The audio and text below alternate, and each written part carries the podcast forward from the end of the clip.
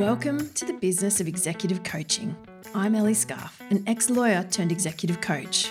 Over the last 17 years, I've coached in house, I've been an associate coach, and I've run executive coaching businesses with teams of coaches around the world. My clients have ranged from global brand names to boutiques, startups, and organisations doing good in the world. I now run the Impact Coach Collective, a community of executive coaches who want to level up their business skills and take action in a community of like minded peers. I'm a traveller, a reader, a mum, wife, and dog parent, and I know firsthand that our stories have a huge impact on our businesses. The executive coaching business is tough, and I've learnt all the lessons through plenty of mistakes and also with some great mentors. This podcast is all about growing a thriving executive coaching business. You can build a coaching business that is profitable, sustainable, and that supports your personal goals, whatever they are. I'll be sharing tips and ideas translated for your context, as well as stories from the field with brilliant coaches and mentors. If you want to level up your executive coaching business skills, then this is the place for you.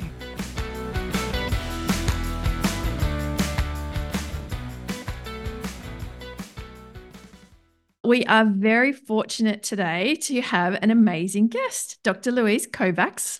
And for her, I guess it's her demographics, which don't really capture her brilliance truly. Louise has been a coach for over 20 years and has an extensive professional background prior to that in HR, sales management, corporate strategy, and capability. She's she's raising her eyebrows at me as I share her brilliance. She holds a master's in organizational coaching from Sydney Uni and a doctorate in executive coaching from Middlesex. She's an academic and a practitioner, and she is extensively published on the practice of coaching, and also the practitioners of coaching. And it includes work on navigating complexity, reflective practice as a coach, anti fragility, coach self care, and many more. And she does have a book in the works, which hopefully she will tell us a little bit about. Louise's coaching experience is obviously extensive. She's worked with senior leaders globally in a coaching and a facilitation capacity. She's successfully built coaching businesses that have engaged teams of coaches around the world to deliver coaching and facilitated programs. She's also a qualified supervisor, runs for supervision groups, and does individual supervision. And what is most significant to me is that I have been fortunate enough to have had Louise as my mentor and my very good friend for the last 17 years or so. And we still work together. So, Louise, I've done my best not to make that sound like a love letter. How did I do? Pretty good. I felt really weird listening to all that. It was like, wow, it's the first time I've heard someone really summarize it all mm. like that, which was a really interesting experience. And I'm like, well, I have actually done quite a lot. Quite a lot. No wonder I'm tired, I felt myself say, thinking. yeah. Yes, it does yeah. does make a lot of sense. So the first question I want to ask you, because obviously I've read out the background, but it doesn't really tell the story. And mm-hmm. I wondered if you could share with us your story, your corporate to coach story. So, how did Louise, obviously from the UK, go from professional world to a coach based in Sydney, Australia? Mm, okay, I'll try and keep it uh, short. Otherwise, I'll take up the whole hour just on the, on that question alone. I was working in sales and sales and marketing type roles in the tech industry. So, and I'm talking early tech industry, first tech boom. So I'm showing my showing my age there. And I did that quite successfully in some big corporates and a couple of startups. And during that process, I moved to Australia because I wanted a change of scene and I was fed up of the cold weather and went back to the tech industry here. But I was dissatisfied with it. It didn't feel particularly meaningful, just chasing sales targets all the time and selling electronic plumbing, as I used to call it, because I was in the networking hardware space. And so I was looking for something different to do. I also felt like I wanted to do some more study. And so I had heard about the coaching program at Sydney Uni and decided that I would apply for that. And that was early days for that program, actually, because it was 2002 that I started. So I think I was like maybe the third cohort going into that program. Wow. And so that's how I made that initial transition actually from the corporate sales world to the coaching world. At the same time, we're going to answer another one of your questions here, but I, at the same time, I had been working for a software startup here in Australia, and one of our clients was a big industry body. And actually, I went from being on the sales side to being a project manager on the client side part time. And that's how I transitioned over from working full time sales to part time doing project management and studying. And so that was my transition plan. I hadn't planned it that way. It was just in my discussions with the client. They offered me that role, and it seemed like an ideal way of working part time, still earning some money while I studied and decided what I was going to do next my view was that with that particular master's coaching psychology and HR management was the version that I did would open you know various options for me. Either I'd be a coach or I'd work back in the sales management world but with this whole new skill set of being able to coach people or I could go and do some sort of HR L&D role. So I felt like that gave me a lot of options which is why I chose that versus some other specific coach training program. Mm-hmm. And then when I finished that program, I actually started doing some coaching and development work at the same industry body and in the industry. So they became actually one of my first clients in this new world of coaching and facilitation and, and training and leadership development. So that provided me with again some work in that in that space and developed into my biggest client for some time. And I believe I actually brought you into the delights of the particular industry that we were in. that was a very interesting industry. Not sure if we should share it. Well, it was the the meat industry mm-hmm. for, for the audience. It was very interesting work and I was very, very grateful when Louise brought me in because, you know, I was building my coaching business, but also just got to experience a workforce that I had not come across um, in previous yeah. worlds. And, you know, I would say, as we know, our coaching skills are industry agnostic, but it's often difficult to sell yourself into industries where you don't have the experience. So I think when you do get the chance, it's really valuable. So let me take take me back. So you had the part-time role as you made the transition, which is yeah. so valuable. And I do also I say in the corporate to coach blueprint, one of my tips is the best client you'll get is the one you've just left. So if you can leverage work in your existing industry or organization while you make the transition, it's really valuable. But how did you know when you were ready to let go of the part-time work? When I finished my masters and I'd started to get a bit of work from in the industry, sort of more on the training and coaching side, I just stopped doing the project management. I think the project was coming to an end anyway, so it's sort of a natural way of, of doing it. And I felt comfortable that I could earn some money mm-hmm. in in what I was doing with the with the meat industry. Actually, the first couple of years were pretty tough. I do recall, you know, not having a lot of work, finding it very hard to get good coaching clients and ending up doing more and more work in the meat industry and not all of it being the sort of work I wanted to do necessarily. But as you said, a fantastic opportunity to work in an industry that I would never have considered coming from, you know, a tech background and, you know, professional background.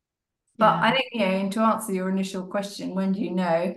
Do you feel confident that you can earn some money? That's going to support you. And you know, I think we've talked about this before. You have to give yourself a couple of years. Yeah, I think that is. Do you think that's it? Is that the magical number? Is is there a magic number of how mm. long you should expect to take to build your practice up to being self-sustaining, however you define that? I don't know if two years is the magical number, but I think it's a, a reasonable number to think about that if you can, you have to be prepared to support yourself or have the financial resources to see yourself through for a couple of years, would be my guess. I'm not saying you're not going to get work in that period, but to be able to get a sustainable level of work, I do think it takes at least two years. Even I'm jumping forward in my timeline here, but even coming back from Singapore at the end of 2019, I didn't really start to try and do much until COVID hit in 2020. It's only really last year and this year where I've had a really good flow of work. So mm. even starting again, you know, back in Australia, it's taken me a couple of years. Yes, just to contextualize for the audience, and we will go back into Louisa's story, but she was actively trying not to do quite so much work as part of this this ramp up, and I believe is still trying not to do quite so much work, but but mm. perhaps not more not than as successfully. I'm embracing it. I'm back into embracing the work now. It's fine. Okay, excellent. So tell us a little bit about your journey then after you started. How did it unfold? How did it unfold? I was finding it tough to find work outside the meat industry. I'll be honest, it's hard. I'm not well connected in Sydney. I didn't grow up here. You know, it's a pretty parochial market. It's a bit of a blokey market. Um, and so, yeah, it was hard. So I saw an advert um, for a sales coach for Fuji Xerox. And um, well, I could do that job. That looks that looks like an interesting job. It's basically providing coaching for the sales um, organization. So it really brought together all my background and skills. Um, was also a development opportunity for me in that I hadn't done that sort of role inside an organization. So it was a useful learning experience for me, know, but, but in a space that I was comfortable in. Sales, tech, if you can call photocopiers technology. And they certainly did. they did. quite the sophistication of a of a networking company. But anyway, it was an interesting experience.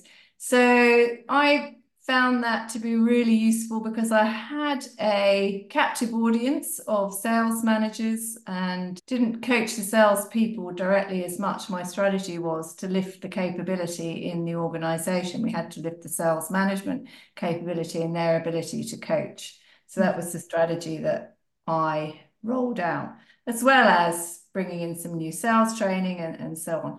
So that was that was a couple of years of that before I got a broader role in the organization doing strategy and capability and expanding my reach to broader leadership development. So I stayed there for about three and a bit years, I think, in Fuji Xerox before I decided what I really loved was the individual exec coaching. And again, I made the switch by going part-time. So I went part time, and um, then I was able to gradually reduce the amount of time I was working at Fuji Xerox and do more executive coaching.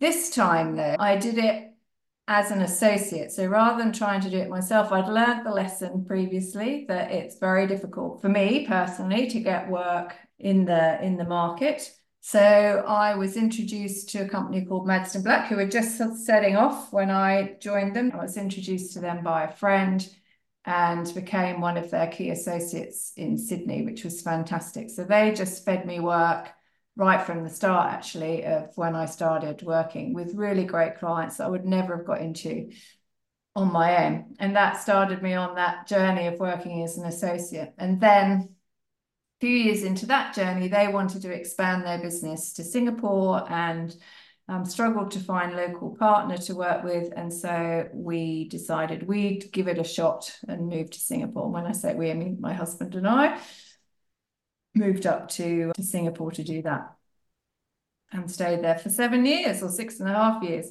And we came back in 2019. I've already jumped forward to that bit and, you know, on the basis of sort of working less, but COVID threw a spanner in the works because I needed to do something while we were not able to do anything else. Mm-hmm. So work seemed like a good, useful thing to do. And in your time in Singapore, um, tell us about the business that you grew there. So we started off as, as, as an offshoot of Madston Black in Australia or Madston Black Singapore. And basically, there was nothing there. And what's really interesting about this story is that it was easier to do business development there than it was in Sydney, which is seems really weird that mm. you, know, mm. you go to a completely foreign country where you know literally maybe one person and build a business from scratch. Now, again, I think it took us a good couple of years to really stand it up and get it producing mm. good amounts of revenue.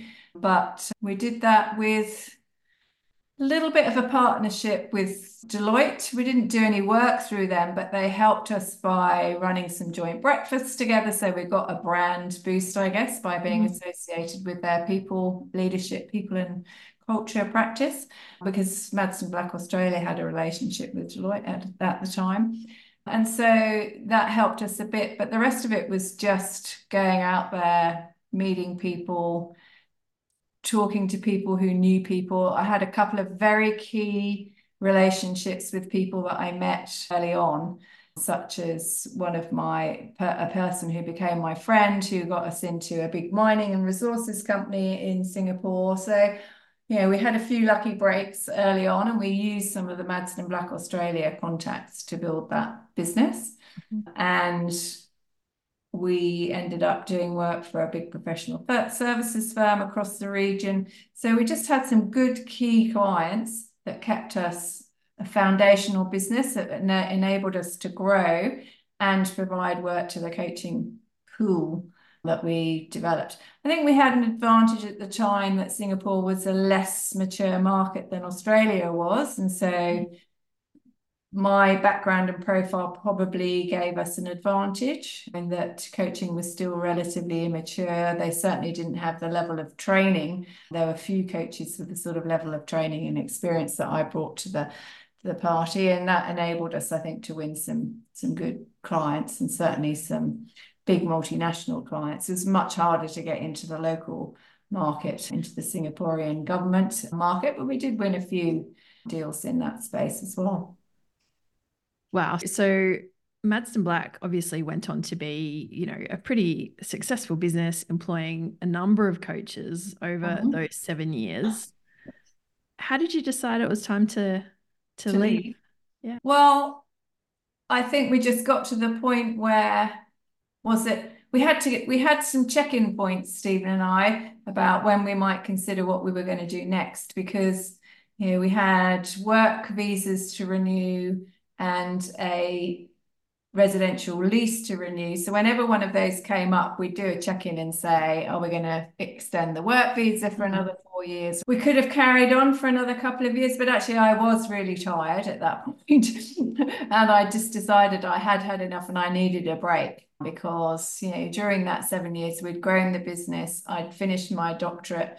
Um, we'd obviously moved, done a lot of traveling which was fantastic. I'm certainly not complaining about any of it, but I was pretty tired and I just decided actually I just need to step back from it all before I start becoming resentful of it.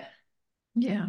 And resentful of the work and resentful of the clients and not wanting to do the work. So it just got to that point where I was done. And I think, you know, running a business of that size, you do have a lot of responsibilities. You want to keep the coaches busy you take work that perhaps you wouldn't take if you didn't need to, or not that we needed to, but you felt like you should. So there was work that we were doing that I probably wasn't my favorite type of work in terms of some of the training, design, and delivery. I mean, learnt so much through that whole process, but I think yeah, I was just just tired and I needed to step back. And we did. It was just time. I yeah. could have taken a year off and gone back to it, but I think that just got complicated with visas and so on. Yeah. And so COVID obviously brought you back to Australia. You were a bit grounded. What does your practice look like now? So now I've gone completely to another model. So I've tried them all. So now mostly I work as an associate for other organizations. I don't do any of my own business development really. I I say that, but obviously I consider the work that I do business development, and that that gives me referrals mm-hmm. and and so on. So I think that's that's one aspect. It's not BD in the classical sense, but it still is how I get work, mainly through referrals. So I've got some clients of my own, and I've got two or three companies that provide me with work. And out of that, I've built, you know, a nice little business. Not not huge, but it's enough for me. I am now really trying to be strictly only working Tuesdays, Wednesdays, and Thursdays, and then the rest of the time I can do other things.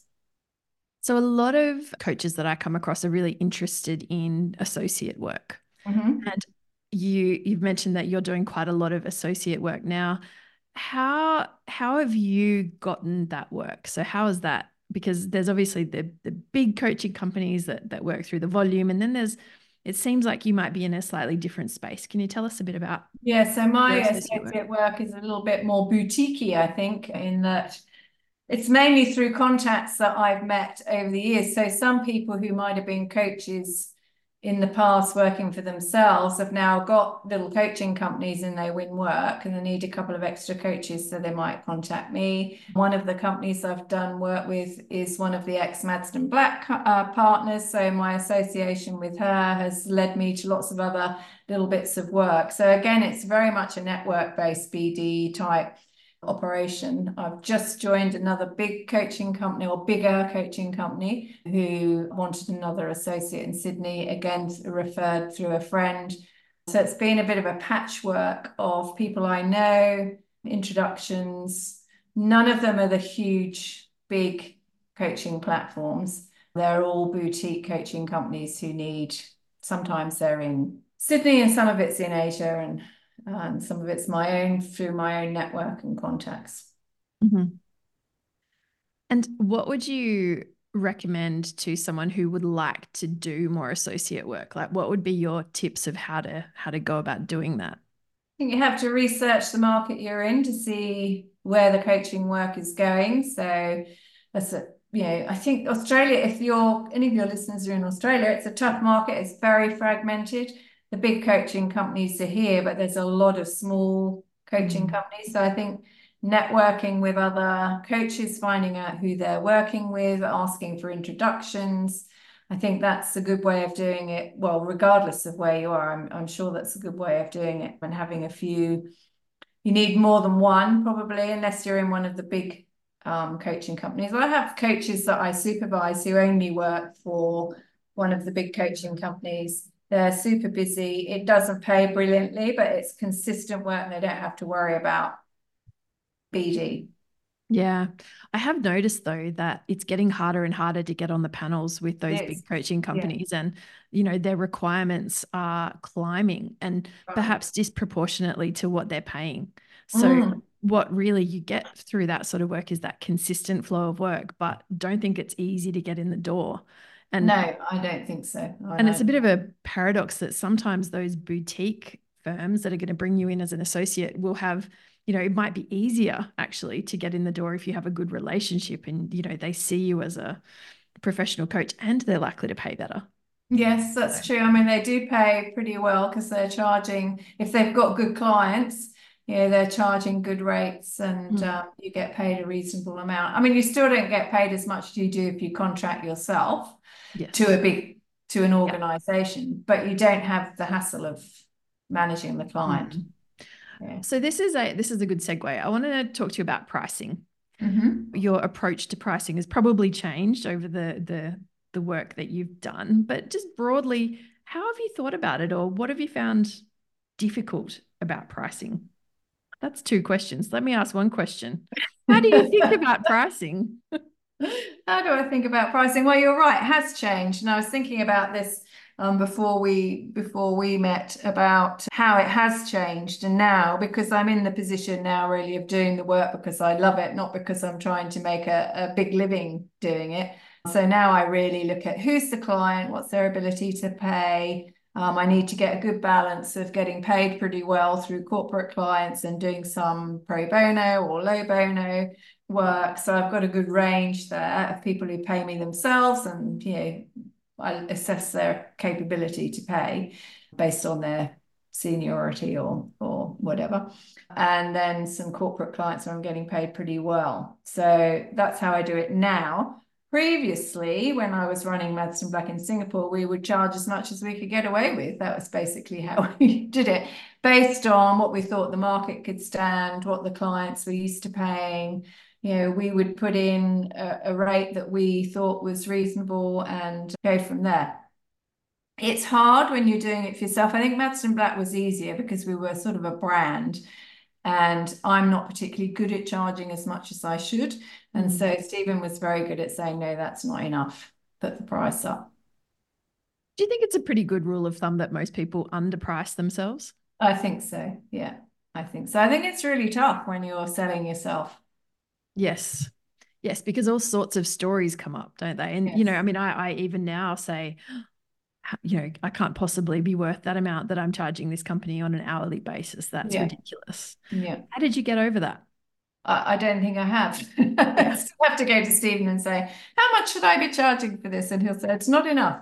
So I probably undercharge all the time, even now. Yeah, I don't think I've got over it. I don't think it's that easy to do. I'm much better than I used to be, but there's still times when I, I could charge more, definitely. Yeah. But I think it's a really good point that everyone needs a Stephen in their life, whether that's like a professional context or your your husband or wife or partner or friend, someone who can say, Oh, hang on, just have a think about, you know, you're may- maybe not seeing this objectively. Mm. Um, and, you know, I, I mean, my recommendation always is to to push the push your comfort level, right? Yeah. If you feel very comfortable with it, it's probably too low.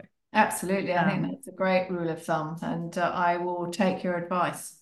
yes, please. And and in my experience, and I don't know about yours, if the price is too high, people aren't going to say, "No, I'm not working with you ever." They're going to come back and say, it, it, "It's a bit high. Could we yeah. adapt the scope? Could we make it reasonable?" And if it's so wildly out of the world of possibility, then they're probably not the client for you anyway. Exactly. So yeah, that's not a not a bad a bad way to think about it. Yeah. Okay. And what have you found most challenging about running a coaching business? Obviously, the BD side is tough when you start. So I think when you're starting out, you've got to be prepared for that being hard. Um, that rejection's just normal. You've just got to get mm. used to it. And it's not a judgment on you, it's just the market or they're not ready. There's so much being in the right place at the right time that's involved in this kind of BD. So I think that's that's a tough. The rest of it, I think, once you're up and once you've stood up your business and it's running okay, then it becomes all about how you manage your paperwork and your admin and procurement processes with big organizations. And mm-hmm. that's got more and more difficult, which is also partly why I choose the associate route because I don't have to worry about any of that. Yeah. Um, so I think those are the tough the tough pieces about how you keep a constant flow. Once you've got the business up, you can't, uh, even in, after the first couple of years, we had some big holes in the pipeline from time to time, and you'd look and go, oh, okay, I've been so busy working that now I don't have any work in the pipeline. So, how you keep the pipeline full when you're doing the work yeah. and trying to do the BD, that certainly becomes, that's certainly a challenge, an ongoing challenge that you have to think about managing your cash flow because even though you're busy now, because you're busy now, you probably won't be busy in three months' time. Yes. And and what about managing cash flow? I think one of the interesting questions uh, when we think about our coaching businesses as businesses rather than sort of a, you know, a salary is how do you decide what to pay yourself? Well, I think you've you've got two ways of doing this. I think you either, if you're standalone, associ- uh, standalone sole trader type business, you probably do have to plan what you're going to, what you need from a financial perspective, and pay yourself not too much in the start because you mm. don't know what's what's going to happen. You have to set a very clear understanding of what your financial needs are and don't pay yourself too much in the short term i think would be my advice because you want to smooth it out because you're going to have dips so if you're taking it all and spending it all as it comes in that's a recipe for having a big hole in your finances at some stage mm-hmm. or other once you've got a successful business up and you know roughly what you can do in a year in terms of business development and revenue, then you can sit back and say, okay, well, I'm going to start paying myself X amount as a salary and then pay myself bonuses or, you know, however you want to structure it financially for the rest of it. So when we were running Madston Black, I had to have a certain amount of salary for my work visa. So that kept us paying me quite a good salary. Mm. But that was also roughly what I would have earned had I been working in a company in an HR team or something. So that was a good way of thinking about it. And then we just went out and made sure we made enough money. Yeah to pay that. I think in the early days we might have had to put some extra loans into the company to support it. Mm-hmm. So you have to think about how you structure it in terms of your company setup so that if you need to, you can put a loan into the company and pay yourself back later. Yeah. So if someone if you're keeping it separate as a separate company. Yes. And if someone was operating as a sole trader, I guess the equivalent of that might be having a buffer that yeah. you have saved before you make the leap or having that part-time mm-hmm. hedge so that you can even out the the the ups and downs which yeah. which will come and and you know I think the ups and downs are the norm as you build a coaching business it's certainly not the norm to have a consistent revenue flow perhaps ever and that's a really a really sometimes some people can find that quite confronting Yes, I mean, I think if you're used to having a regular salary coming in every month at the same amount, that's much easier to budget and manage your cash flow at an individual or business level. When you're working for yourself, you really have to just think about what do I need? How am I going to get that money? What's the minimum that I need? And how are you going to make that minimum? Is it going to be through a part time hedge? How else will you get that cash flow in? And at what point, you know, if it's two years, you need to have a buffer that you've you've put aside. I mean, that applies to anyone starting a business, unless you're going to fund it through a bank loan or some other form of investment into into the business. But yeah, most coaches don't do that because they're setting up as a sole trader. Yeah. And you know, I mean uh, it's it's absolutely not sensible financially to do the, you know, the deep end, jump in the deep end, but it certainly gives you a different level of motivation yes. to, to and hustle.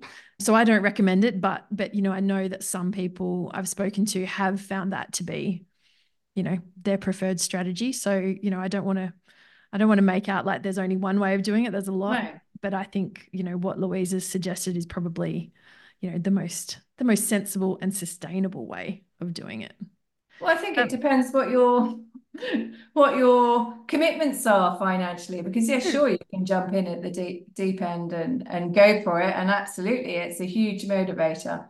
My risk appetite isn't that high. No. No. To, to do it that way and if you don't have a lot of commitments maybe you know when i when i was younger and i was working in the tech industry and i went and worked for a startup yes sure that was a bit risky because you never knew what was going to happen um, in that environment, but I had no commitments at all. So if I had no commitments financially, then sure, I would go that way. But my my risk appetite isn't that high. Uh, certainly Stephen's isn't. no, no. Again, we all need a Stephen in many ways. So did you ever hire help along the way? Limited. I had a virtual assistant for quite a while. We've had bookkeepers and accountants. I've still got an accountant, of course. Again, I'm very lucky in that Stephen did all of the back end stuff for me. So when you say hired help, I had a hired husband who did all of the back end when we were Madston Black. He did all the legals, bookkeeping, chasing invoices, all the sort of interface with the big companies, procurement processes, all of that. So mm-hmm. I think when you're at that level, you definitely can't do it all yourself. If you're a small scale coach doing associate work. You could probably do most of it yourself. I mean, I still don't do any of my admin. Stephen still does all of that, but it takes him a couple of hours a week maximum. Yeah. Yeah. Um, to do that. I do all of my appointment setting and Mm-hmm. But you did so. So if we think of of Steve as as a resource, yeah, you you would have had someone in there doing sort of maybe it's not quite EA work. It's actually I know Steve was doing quite strategic work as well. Oh yeah, I didn't. I still did all my appointment setting and I had a virtual assistant and Stephen. So Stephen was doing all of the project management, the ops management, managing all the coaches, doing all the procurement processing, doing all the financials, all the regulatory stuff we had to do at Singapore. So, mm-hmm. and some of the BD. So if he was, he would start conversations with people and I would only get involved when we had to show them what we could do.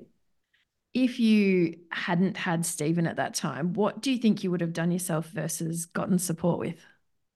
I think I would have got support for all the stuff that Steve did. I don't think I would yeah. have done any other any of it myself. It's not my forte. I don't like paperwork. Mm-hmm. Um, so I wouldn't I wouldn't have done anything any different. I would just have would have to have employed someone to do what he did. He was obviously employed by the Madston Black organization yes. to do that. And he was a shareholder, so he used to get the benefit of, of that mm-hmm. in terms of dividends and things. So I think, you know, that's, I would have done it exactly the same way, except I would have had to pay someone, which would have been another cost to the business, you know, that would have made it a tougher start. Yeah, absolutely. And that is the the tension I know for a lot of coaching businesses, which is, you know, how do I free up my time to do the things that are likely to you know have a significant impact and and in that I include not just coaching delivery but really the the BD the business development yeah. the sales and marketing but I don't necessarily need to be doing you know the the paperwork and I don't certainly don't need to be doing bookkeeping and yeah. you know I prefer to have someone else manage my calendar. But but that is an interesting tension particularly when you aren't bringing a lot of revenue in. So when you're planning it is worth thinking about how are you going to make sure you have enough time to do the things that really matter.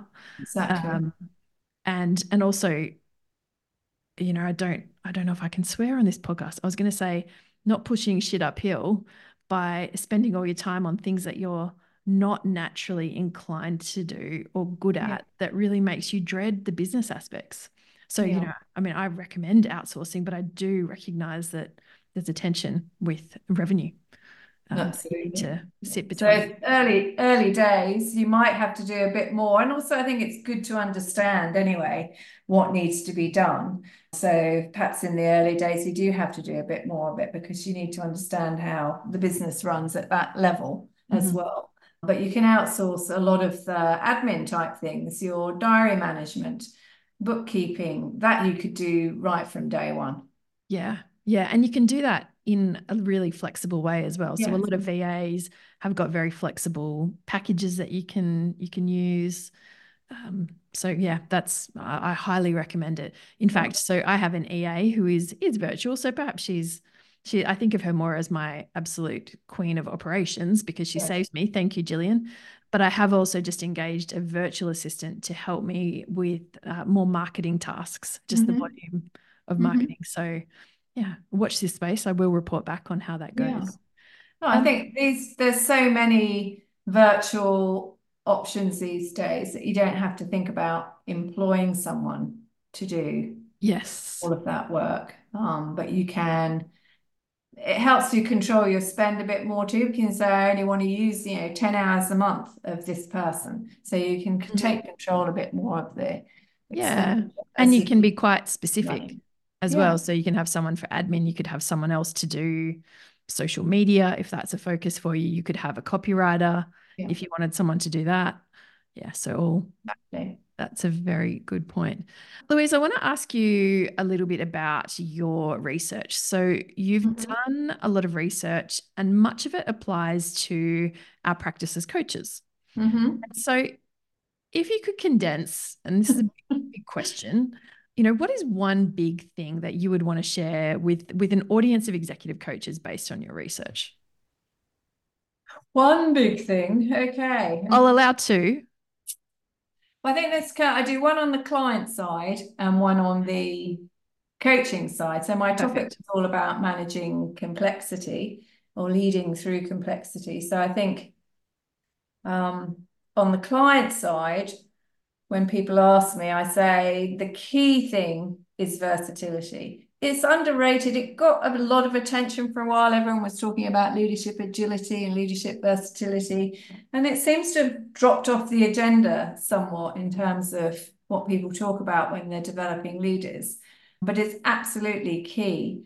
And by that, I mean, can the leader flex their style from what is their natural, well practiced style to something different, an opposing but complementary behavior?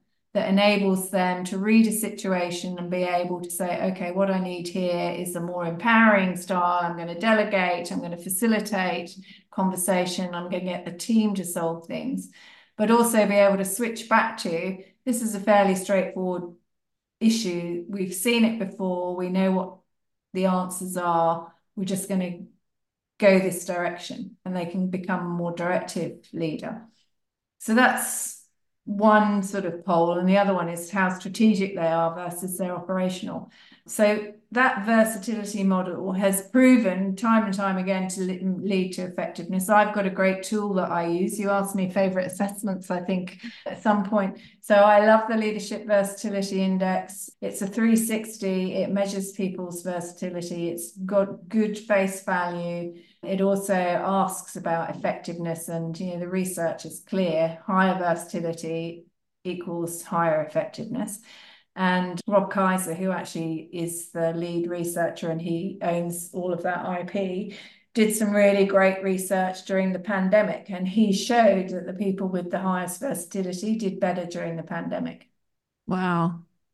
And do you tend to use that assessment in a lot of your coaching engagements? How do you where it? someone wants uh, some sort of assessment, I've got my two, the Hogan and the Leadership Versatility Index is my two, plus the Leadership Maturity Framework. And the Leadership Maturity Framework, the adult developmental, ego developmental perspective, is linked to versatility because whilst I haven't done the research, I suspect, and the theory would tell you, later stage would be more versatile. Yes.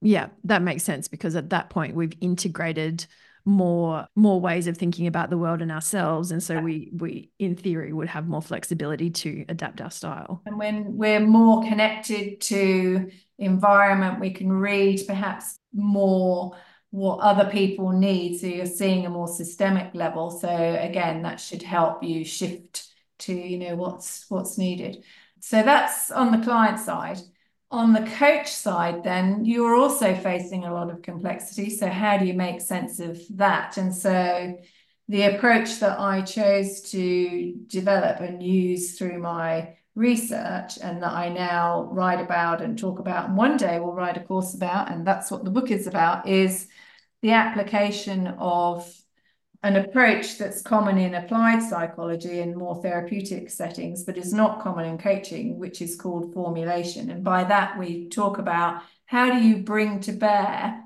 all of your knowledge and experience as a coach and apply it to the needs of the client who's sitting in front of you. So, how do you integrate all of the information they're bringing, the story they have, the narrative they have?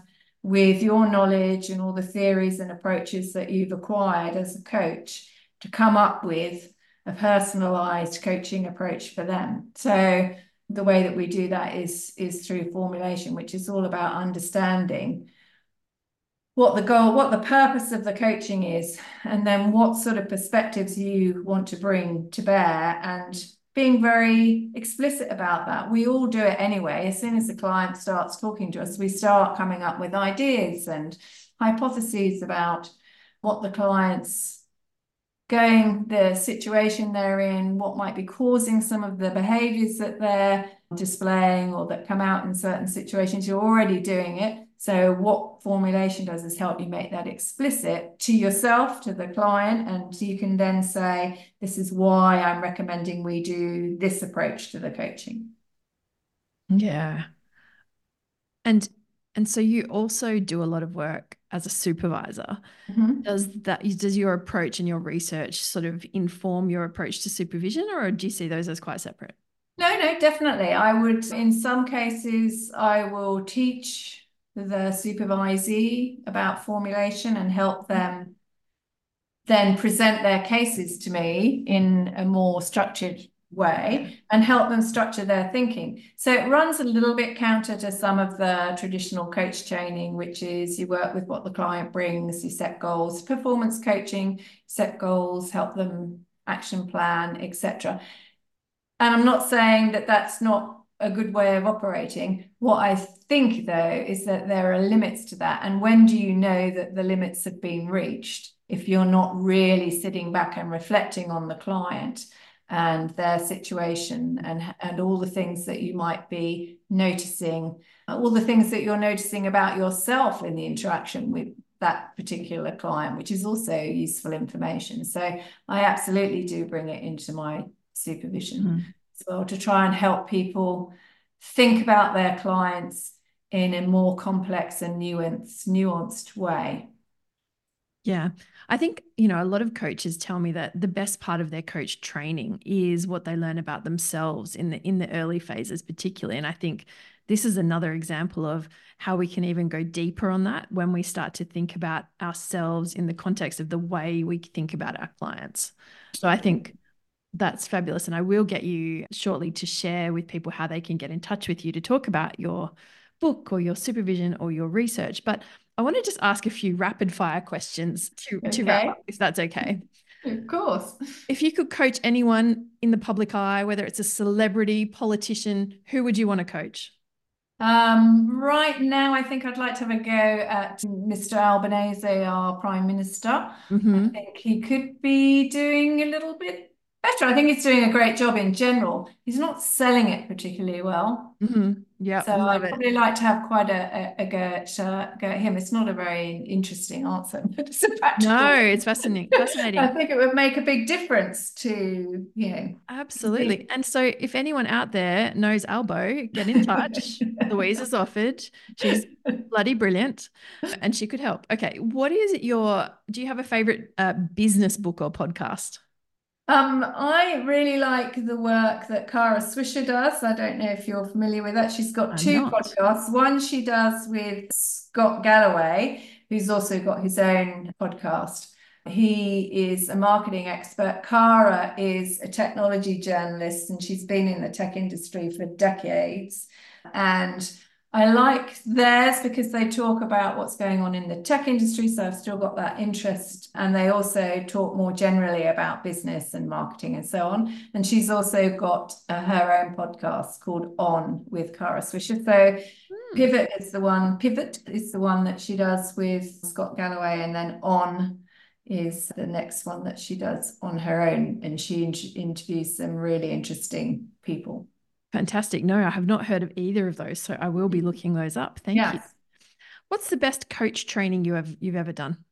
I think probably the leadership maturity framework with Maya Stanojevic Andre here at the in Australia. She's done a fantastic job of bringing that theory to life and teaching the assessment, but not only teaching the assessment, but the way in which she does it is very experiential. And you know you get a lot from it for yourself as a coach as well as learning the theory which is extremely helpful theory of adult development and adult development yeah, absolutely. I will put a link to Maya's work in the show notes because yes. she, I, I, would agree that one of the best trainings I've ever done was the accreditation on the leadership maturity framework with Maya, yeah. which was absolutely fabulous. Um, finally, what do you know now that you wish you knew when you were starting out as a coach about the business of coaching? I'll go back to something I mentioned earlier, which is about rejection.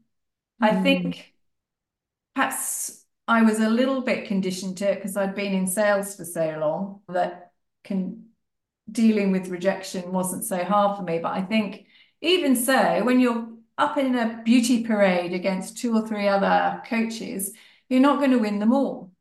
Yeah. But it's not about you. Just as it's not about you when you're selling something, it's not about you when it's coaching. It's hard to come to terms with that sometimes because you think, well, they did reject me as a coach. And I always say, well, actually, I'm not sure they rejected you as much as they chose somebody else for whatever reason. And they're usually not very sound reasons. Sorry to all my clients who've ever rejected me. That's particularly sound reasoning. Often it's because they wanted a man and I'm a woman. Well, I can't do anything about that.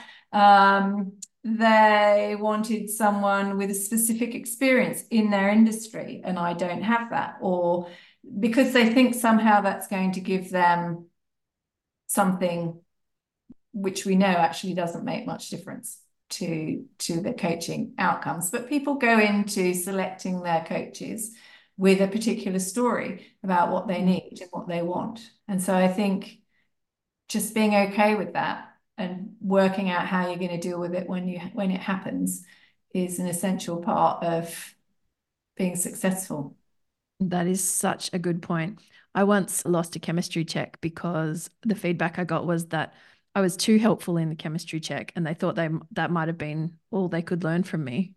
Right. That was very interesting. I was slightly offended, but yeah, you're right. Just uh, you know, if we genuinely believe that coaching fit is important, then we have to accept that we're not going to be the right fit for everyone, and that's not a personal judgment. Yeah. That's just a, a matter of how it will be. Yes, um, and yeah. I think one of the things I would say about working as an associate is you do get put into beauty parades. If it's my choice, and we used to do this at Madston Black, we'd say, we'll assign you a coach. If you don't like them, we'll offer you somebody else. Yes. And it never, it I think I had to swap a coach out once in the, you know, mm. time that we were doing that because I don't really like putting the coaches through it. We do know that chemistry checks aren't particularly effective way of matching. And i used to get quite good at matching the coach to the client because i look at what the client needed and think about my coaches and match them on that basis. I think my matching would, would have been more effective than the client picking one at random. Yeah. Yeah absolutely definitely my preference too, although I find that it's basically the norm that most organizations now will require yes. at least two options for each coachee. Really, I think it's so that they can say to their coachees, you have a part yes. in this decision making yeah. process to minimize that pushback. Yeah. I assume is what it's coming from. But yeah, if we go back to that that theme, rejection is part of the business. Exactly. It's just it, it is going to happen. And it can help to have a supervisor or a peer or a community where you can talk that through because everyone will have a story or, you know, a hundred stories about when they haven't been chosen. Mm. Um, and it does, it takes us back to childhood, right? All of this stuff comes back to our own stories. It's like, what does it mean not to be picked? yes. You? And so, you know, yeah, we all have our triggers, and I count myself among those people. Yes. So I think it's a it's a good one to think about how you're going to manage it and what support you need. Yes. Yeah.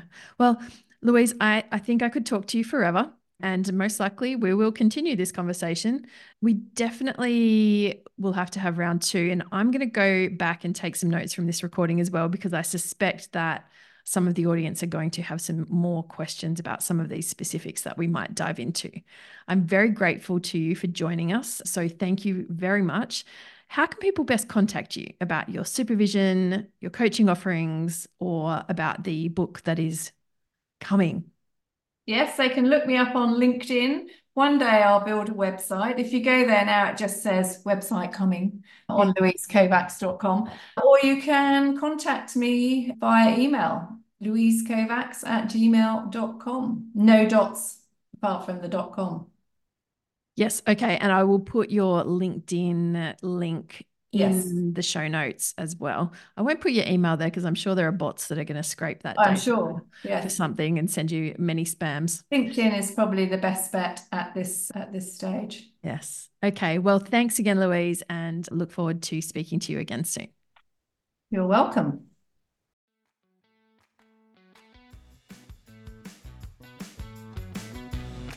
Thanks for listening to this episode of the Business of Executive Coaching.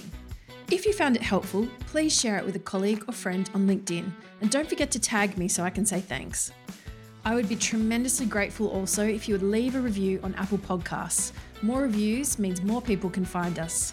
This episode was brought to you by the Impact Coach Collective, where executive coaches grow their businesses in a community of peers with business education, mentoring, deal clinics, and more.